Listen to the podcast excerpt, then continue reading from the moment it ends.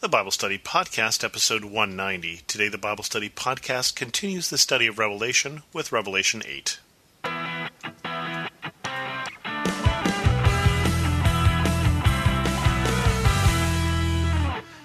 Welcome to the Bible Study Podcast. I'm your host, Chris Christensen. Starting in Revelation 8, verse 1, the seventh seal and the golden censer. When he opened the seventh seal, there was silence in heaven for about half an hour. And I saw the seven angels who stand before God, and to them were given seven trumpets.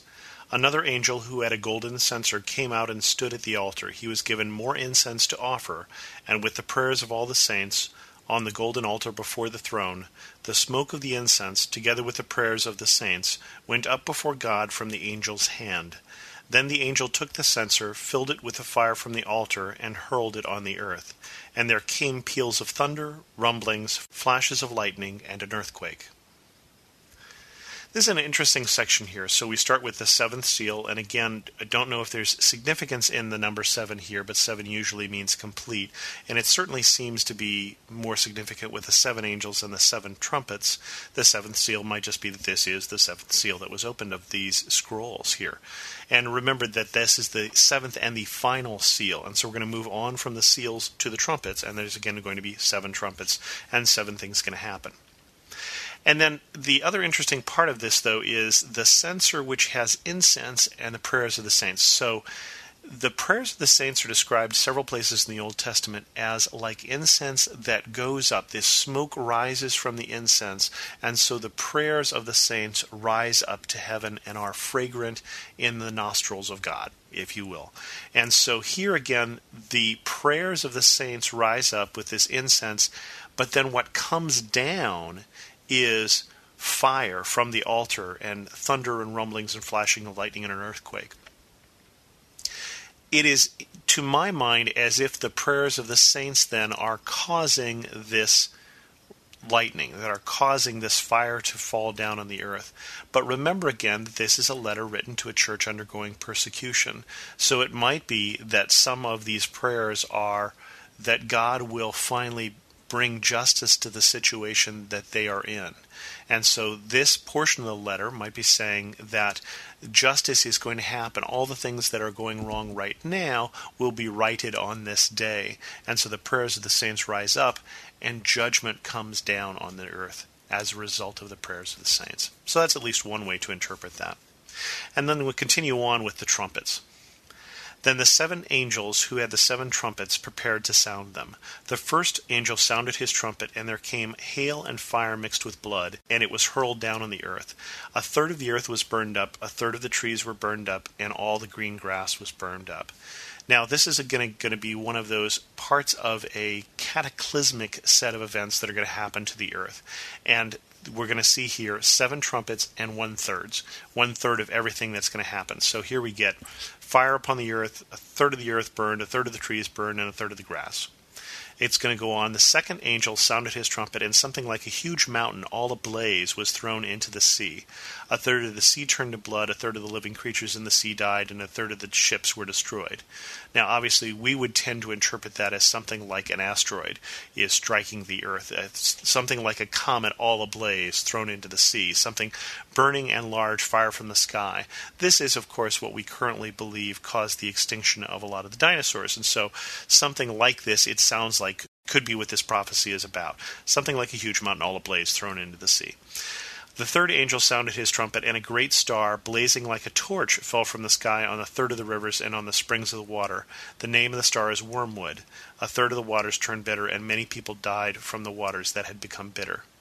Now, is this a second event or is this a different description of the same event? A great star blazing like a torch fell from the sky. A mountain all afire fell from the sky. And is it possible that one affects only the water and one affects only the land, or is this the same event, same cataclysmic event that's happening, and it's also affecting the rivers and the springs and the waters?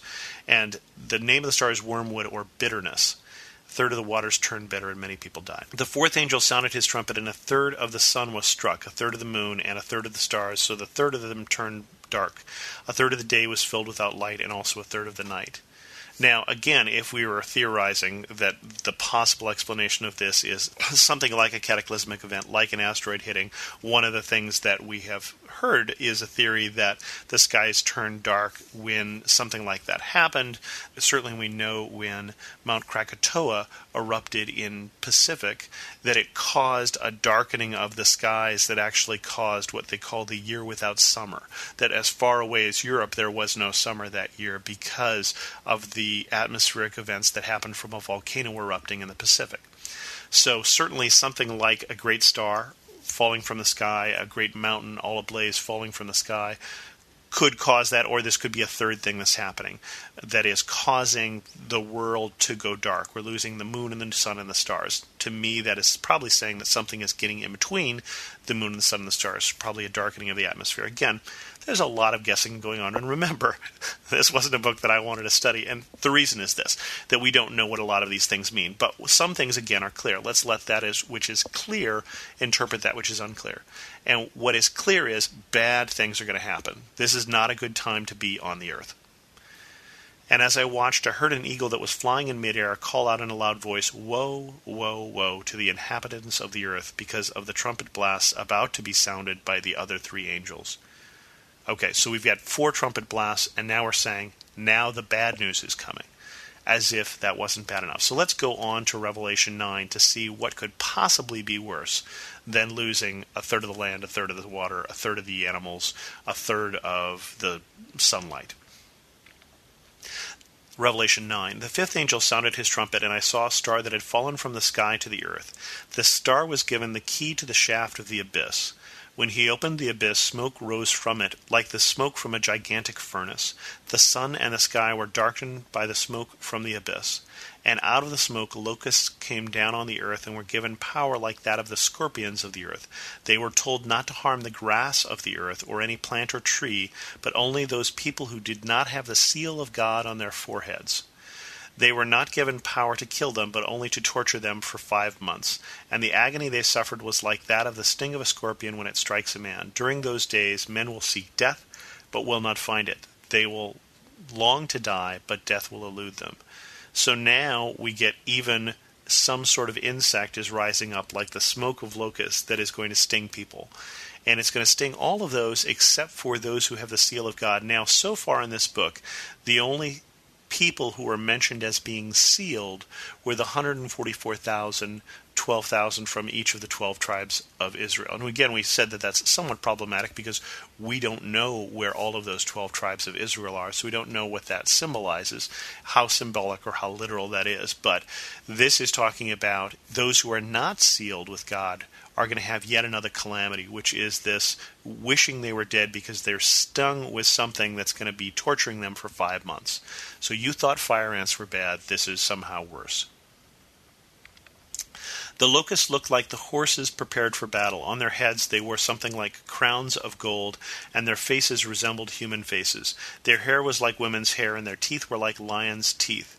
They had breastplates like breastplates of iron, and the sound of their wings like was like the thundering of many horses and chariots rushing into battle. They had tails and stings like scorpions, and in their tails had power to torment people for five months. They had a king over them to the angel of the abyss, whose name in Hebrew is Abaddon, and in Greek Apollyon.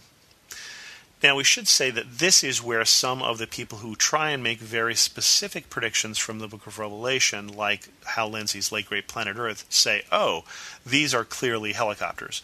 Now, I can see why he might interpret that in the sense the sound of their wings is like the thundering of horses. They had stings and tails so they can strike, they can fly, and they have armor. And so possibly that's what we're talking about here. And then, in which case, we're not talking about insects at all, but we're talking about something that John is trying to describe to us, but doesn't understand what he's seeing.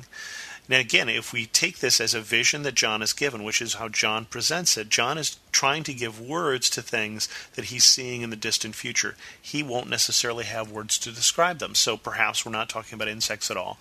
Perhaps we're talking about war that is coming, and he is looking and seeing things and trying to describe them in first century terms. Don't know. But again, the things that are clear is bad time to be on the earth. Whoa, whoa, whoa, whoa. The first woe is past, two other woes are yet to come. So that's just the first one. The sixth angel sounded his trumpet, and I heard a voice coming from the horns of the golden altar that is before God. It said to the sixth angel who had the trumpet, Release the four angels who are bound at the great river Euphrates. And the four angels who had been kept ready for this very hour and day and month and year were released to kill a third of mankind. The number of the mounted troops was two hundred million. I heard their number.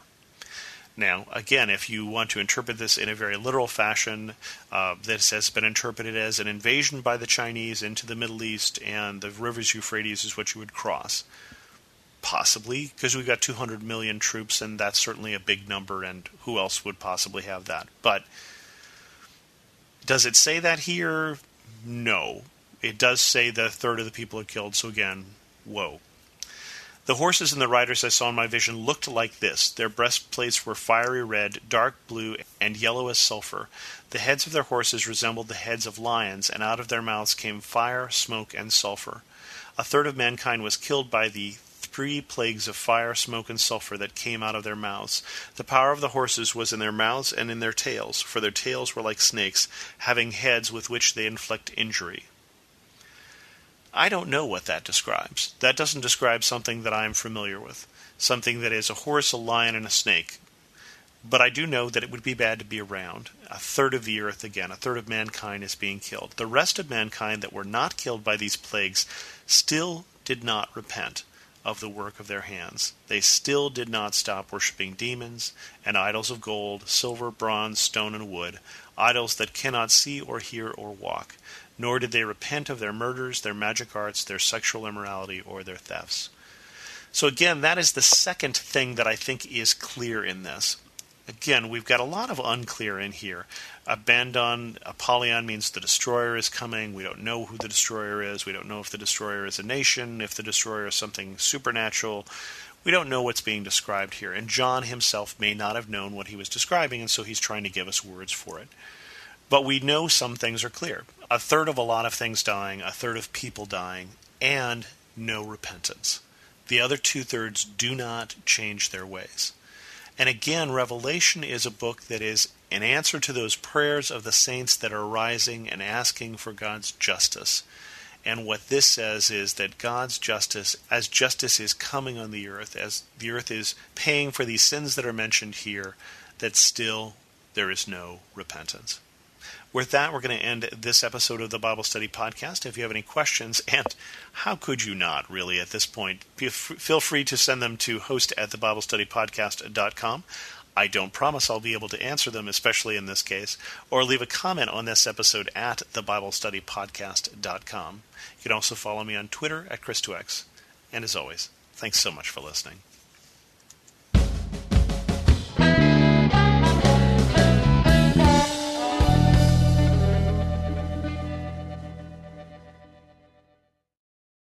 In a world where relationships are easily broken and often discarded, the Rebuilding Us Marriage podcast is your lighthouse, guiding the way to hope, restoration, and transformation in Christ.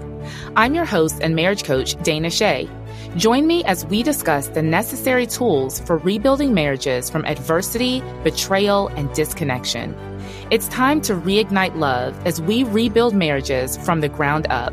Listen to the Rebuilding Us Marriage podcast on lifeaudio.com or wherever you get your podcasts.